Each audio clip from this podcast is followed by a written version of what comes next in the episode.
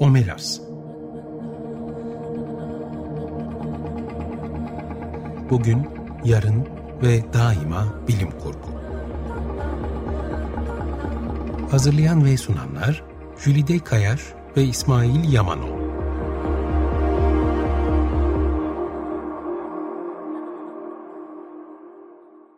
Merhaba, 95.0 Açık Radyo'da Omelas'a hoş geldiniz. Ben Jülide Kayaş. Ben İsmail Yamanov. 2024'ün ilk Omelas'ında yine sizlerle birlikte olmaktan çok mutluyuz. Bilim kurgu konuşacağımız için çok heyecanlıyız yine. evet, yeni yıl, yeni umutlar. Neler diliyoruz sizin için? Tabii ki güzel, mutlu, sağlıklı, huzurlu bir yeni yıl diliyoruz herkes için. Ee, bilim dışında, kurguyla dolu evet. bir yıl olsun. Bilim kurguyla tanışmayanlar için bilim kurguyla tanışacakları bir yıl olsun. Bilim kurgu sevenler içinse bol bilim kurguyla dolu bir yıl olsun diliyoruz. Ve bugün aslında özel de bir gün biz bilim kurgucular için. Evet bugün Dünya Bilim Kurgu Günü. 2 Ocak Dünya Bilim Kurgu Günü.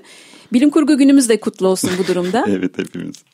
E, şöyle nereden çıkmış bu bilim kurgu e, günü kutlamaları dersek e, zaten bir araya gelen e, bir bilim kurgu camiasından her zaman söz ediyoruz.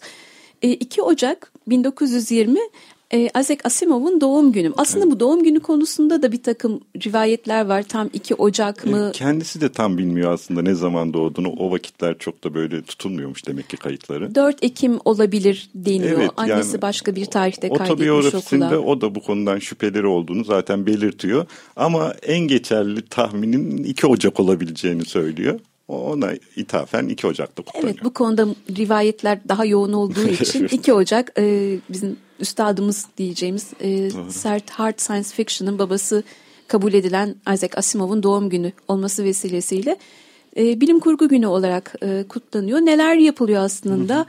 E, bugünlerde e, bugün e, özellikle dışarıda Amerika'da işte Comic Con dediğimiz kostümlü partiler, buluşmalar var ya da film maratonları var. E, evet. Bir dizi e, filmin arka arkaya izlenmesi gibi bizde henüz çok e, yaygınlaşmadı. Belki yavaş yavaş. Evet, e, biz de yaygınlaştırmaya çalışıyoruz işte. Evet e, böyle diyebiliriz. Bizim için ya bir de şu var 2 Ocağın 2024'ün ilk omelasına gelmesi bizi çok sevindirdi. Yani güzel bir tesadüf oldu. Neden bunu fırsata çevirmiyoruz? evet diye. evet bir de böyle aslında çok rasyonel e, bilimden yana bilim kurgucular olsak da bu hoş tesadüfleri değerli buluyoruz. Bize iyi bir işaretmiş gibi geliyor. Evrenden bize iyi bir işaret bu omelasla e, devam edin gibi bir şey geldi bize. E, 2 Ocak Asimov'un madem e, doğum günü hem bilim kurgu gününü hı hı. kutlamış oluruz hem de Asimov üzerine konuşuruz dedik. Fakat evet. Asimov konuşmakla bitirilecek gibi değil. Hele de yarım saatte mümkün bile değil. O yüzden şöyle bir planlama yaptık. Ee, genel olarak hani biraz Asimov'dan söz edelim. Ee, ondan sonra da hani kendisi hakkında daha az bilinen trivia diyebileceğimiz ufak tefek bilgi kırıntılarını paylaşalım. Aklımıza yani, gelenleri. Her yerde duyamayacağınız. Bunları yapalım dedik. İstersen evet. İsmail sen başla. Kimdir Asimov? Tabii. Ondan önce şeyi de belirtelim bence. E, el, elbette bu program yarım saat sürecek ve bitecek ama aslında Omelas bugün bitmeyecek. Ah, evet, evet. Çok iyi oldu hatırlatman. Buyur. E, bu akşam e, Jülide ile ben e, Özgen Berkol'dan Bilim Kurgu Kütüphanesi'nde aslında e, bugün dinlediğiniz programın devamını yapacağız. Orada süre sınırımızda olmadan rahat rahat dinleyicilerimizle eğer lütfedip gelirseniz e, bilim kurgu gününü kutlayacağız. Söyleşiler yapacağız. Asimov'dan bahsedeceğiz.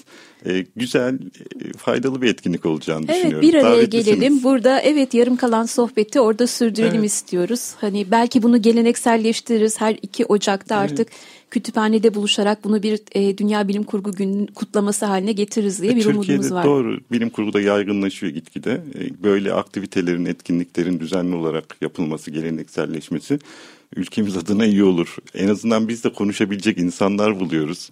E, evet. Bizim için de iyi oluyor. Çok karşılıklı faydalı etkinlikler oluyor. Herkese tavsiye ediyoruz eğer evet.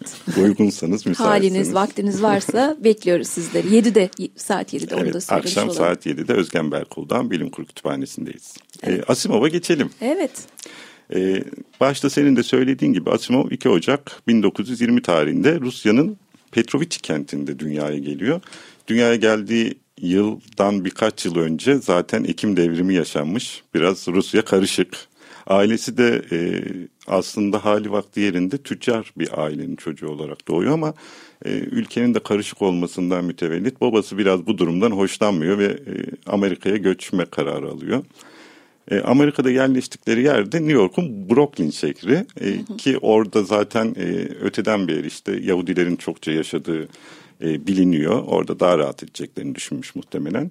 E tabi babası e, Rusya'da nasıl e, ticaretle uğraşıyorsa orada da hemen böyle e, yine ticarete atılmış bir şekerci dükkanı açmış.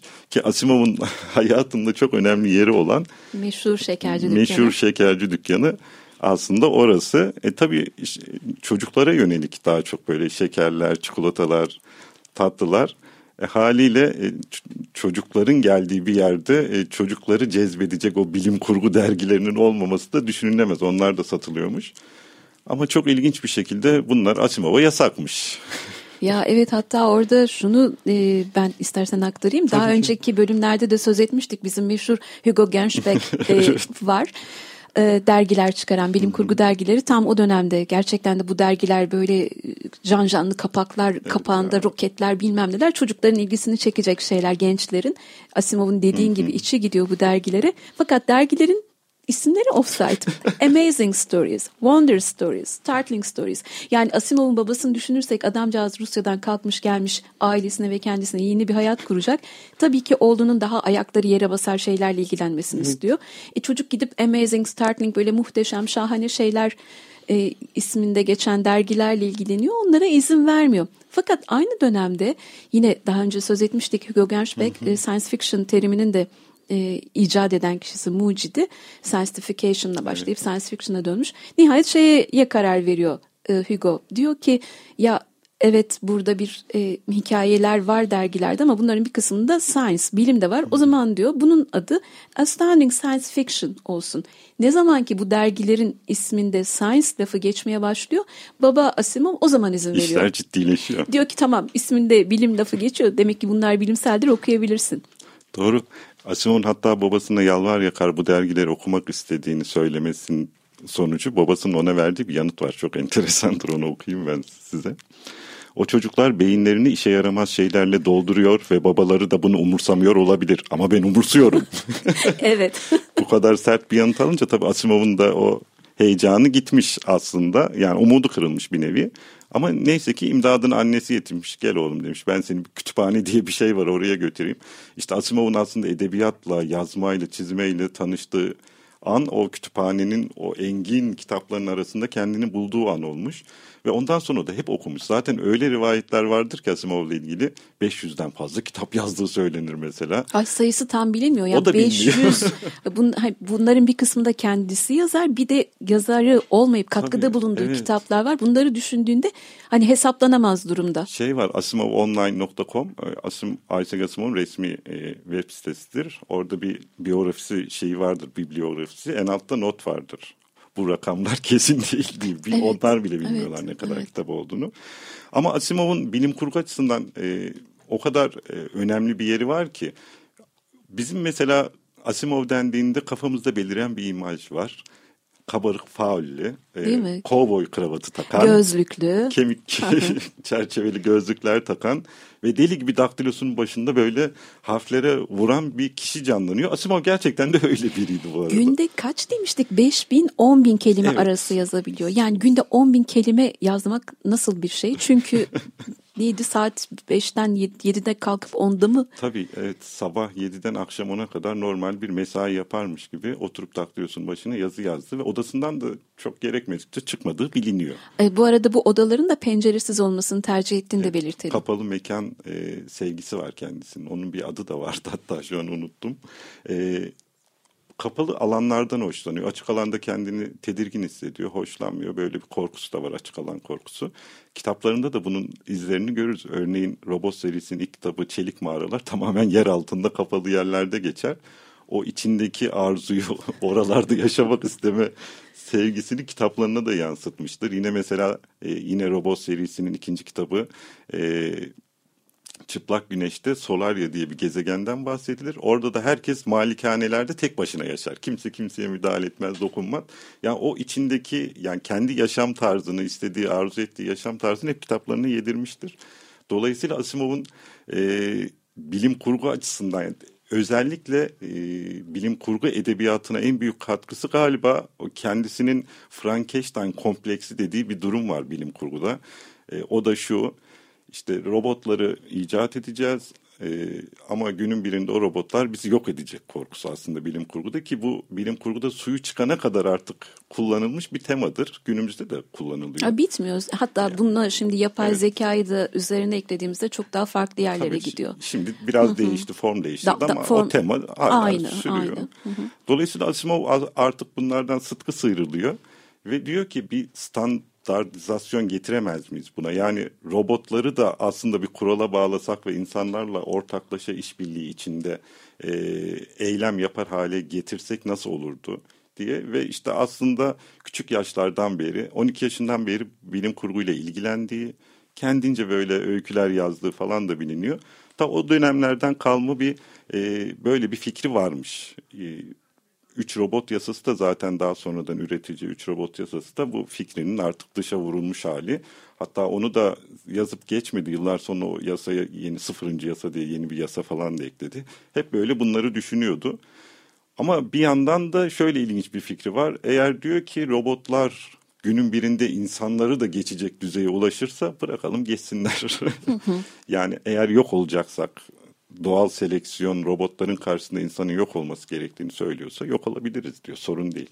Çünkü mantık değil mi burada? Evet, mantık o, bunu gerektirir. Evet. Bu şekilde düşünüyor.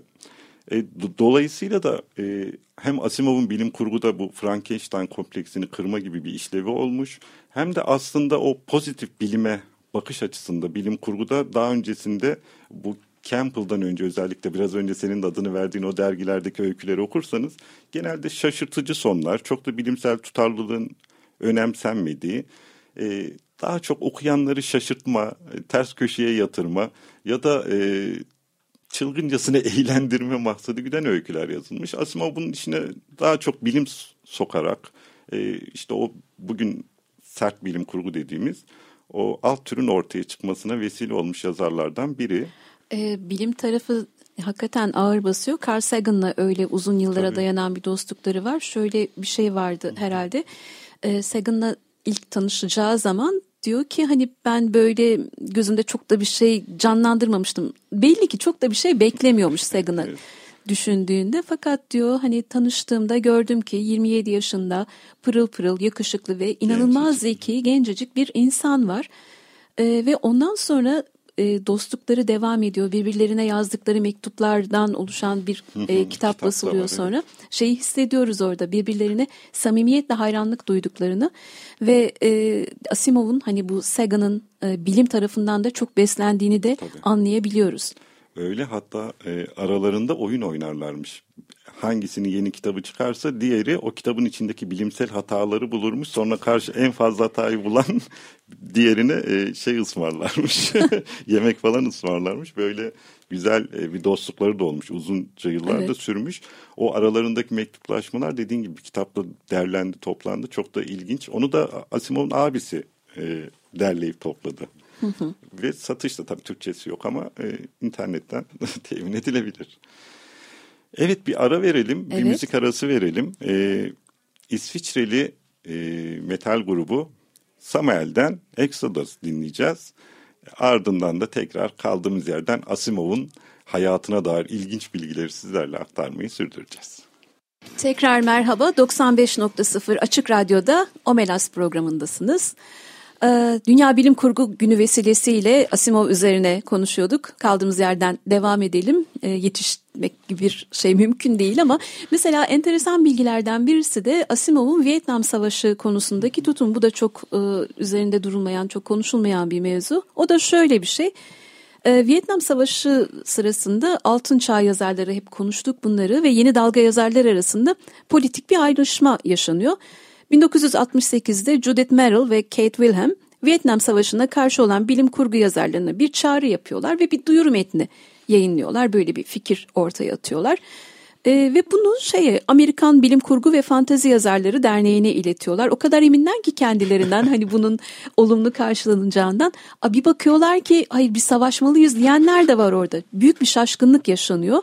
Yine de bu duyuru metnini kaleme alıyorlar. E, savaşa karşı olan yazarlar imzalıyor metni. E, Galaxy Science Fiction dergisinde derginin tavrı da çok enteresan. Dergi internette şu anda e, bulabilirsiniz Google'da arattığınızda görselini gördüğünüzde hani ilginç bulacağınızı düşünüyoruz. İkiye ayrılmış durumda derginin sayfası, koca sayfa. Sağ tarafta e, aralarında Le Guin, Philip K. Dick, Thomas Dash, Samuel Delaney yazarların gibi yazarların olduğu bayağı kalabalık bir yazar grubu e, şöyle bir e, cümlenin altına imzalarını atmışlar. Amerika'nın e, Amerika Birleşik Devletleri'nin Vietnam'da giriştiği savaşın karşısındayız. Evet. Sağ tarafta bu var. Sol tarafa bakıyoruz. Bu tarafta da Robert Heinlein, Late Brackett, Jenny Purnell ve Jack Vance gibi isimler Bunlar da Amerika Vietnam halkına karşı olan sorumluluklarını yerine getirene dek Vietnam'da kalmalıdır diye imzalıyorlar. Sol tarafta savaş e, isteyenler sağ tarafta savaş karşıtları. Asimov tabii ki savaşa karşı olan tarafta oluyor. Bu da enteresan aslında tarafsız kalmasını da bekleyebilirdik. Yıllarca hani... Amerikan Hümanist Derneği'nin zaten onursal başkanlığı da yapmış bir isim. Kendisinden de başka bir şey beklenemezdi diye. Evet evet Mensa'nın da e, üyesi onu da Tabii. arada belirtelim. Bu Vietnam e, Savaşı'ndaki tavrını da hani paylaşalım istedik. Tabii. E, ben aslında edebiyata yani özellikle bilim kurgu dergilerine e, girişini anlatarak devam edeyim. İlk, ilk öyküsünü lise yıllarında 18 yaşındayken yazıyor. E, ve babasına da aslında o heyecanla gösteriyor işte ben böyle bir bilim kurgu öyküsü yazdım diye dergiye göndermek istiyorum diyor. Babası da diyor ki madem diyor bu kadar özendin bezendin yazdın mektupla falan gönderme bizzat git diyor e, derginin ofisine elden teslim et. Asimov'a da bu da mantıklı geliyor ve Asimov şeyin e, John W. Campbell'ın karşısına çıkıyor. Ben öykü getirdim size bir bakar mısınız diye. E, Campbell de nazik davranmış kendisine. Hatta o oradayken okumuş öyküyü. E, kısa bir öykü zaten. Beğenmemiş. Bunu yayınlayamayız. Ama demiş kalemin güzel, sevdiğim fikirlerin ilginç. Yazmaya devam et. Olursa e, illaki ileride başka öykülerini yayınlamak isterim demiş. Aslında daha sonradan da Campbell'ın en gözde yazarlarından Zaten biri Zaten ilk gelecekti. telifini de Campbell'dan Tabii. alıyor galiba değil mi? İkinci ya da üçüncü öyküsünde Tabii. öyle bir şey. Öyleydi Campbell. ki onun için bir baba figürü gibi de aynı zamanda. O yüzden aralar hep iyiydi evet. uzun yıllar boyunca. Ee, sadece bilim kurgu değil. Hani biraz önce söyledik 500'den fazla kitabı var dedik. Şöyle enteresan bir başka bilgi. Dewey ondalık sistemi dediğimiz bir sistem var. Hani kütüphane kitaplarının kataloglanması için kullanılan bizde de çok yaygın olan bir sistem. Bu sistemde değişik kategoriler var, alanlar var. E, Asimov bu Dewey ondalık sisteminde felsefe dışında bütün kategorilerde bir eseri olan tek yazar. bir tek felsefeye karışmamış. Onu neden yapmış? Nasıl? Belki şey diye düşündüm sonradan onu. Bunların hepsi felsefedir diye de düşünüyor olabilir ki çok mantıklı. Evet hani aslında vakıf eserine bakarsak içinde yoğun evet. Bu şeyin ayıbı olsun. E, kütüphanecilerin onu felsefe dışında tutmalarının. Bir diğer şey örneğin iki ciltlik Shakespeare e, evet, e, rehberi var. Meşhur. Asimov's Guide to Shakespeare diye e, gayet de akademik olarak evet. kabul görmüş, halen e, okutulan bir Tabii, eğitimlerde Shakespeare hayranı. Doğru. Ee, şey Türkiye'deki macerasından biraz e, bahsedeyim. Tabii. 1952 tarihli The Currents of Space romanı vardır ünlü. E, bu Isaac Asimov'un Türkçe'ye çevrilmiş ilk romanı. Aslında e, ilk kez dilimize Çağlayan Yayın Evi tarafından Kainat Fatih adıyla 1954'te çevrilmiş. Ama tabii kitabın üstünde yazar bilgisi yok. O tabii ki. Daha önceki seri evet, evet. programlarımızda bahsetmiştik. Evet. O meşhur Yeni Dünyalarda serisinde basılıyor 1954 yılında. Ee, uzun yıllar o şekilde kalmış o kitap. 1984'te Altın Kitaplar Tanrılar ve İmparatorlar adıyla e, tekrar bastı. En güncel baskısı da İtaki'den Uzay Yakınlar adıyla çıktı. Bu bilgiyi de verelim. Geçen senelerde arka arkaya vakıf e, basıldı zaten değil mi? Evet. Şu anda bayağı bir Asimov külliyatı var gibi görünüyor. Ee, onun dışında bir önceki programda biraz bahsetmiştik. 1941 e, tarihli Nightfall adlı öyküsü e, Amerikan Bilim Kurgu Yazarları Cemiyeti tarafından gel, gelmiş geçmiş en iyi bilim kurgusu öyküsü, öyküsü seçilmişti. Ee, mesela ilginç bir bilgi okula daha okula gitmeden okumayı öğrenen ve sonra da ortada kalan okuyacak fazla bir şey olmadığı için öyle ilginç de bir e, günleri olmuş. Kitaplarla dindirmeye çalışmış bir nevi. Evet, evet.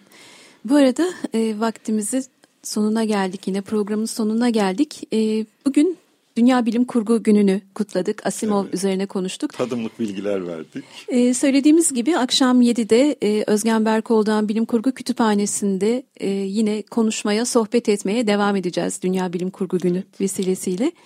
Bize her zaman programomelas.gmail.com adresinden ulaşabilir, görüş, öneri ve yorumlarınızı yazabilirsiniz. Geçmiş programların kayıtlarına Açık Radyo'nun kayıt arşivinden ya da Spotify üzerinden ulaşabilirsiniz. Bizi dinlediğiniz için çok teşekkürler. İki hafta sonra yeniden görüşmek üzere. Hoşçakalın. Hoşçakalın.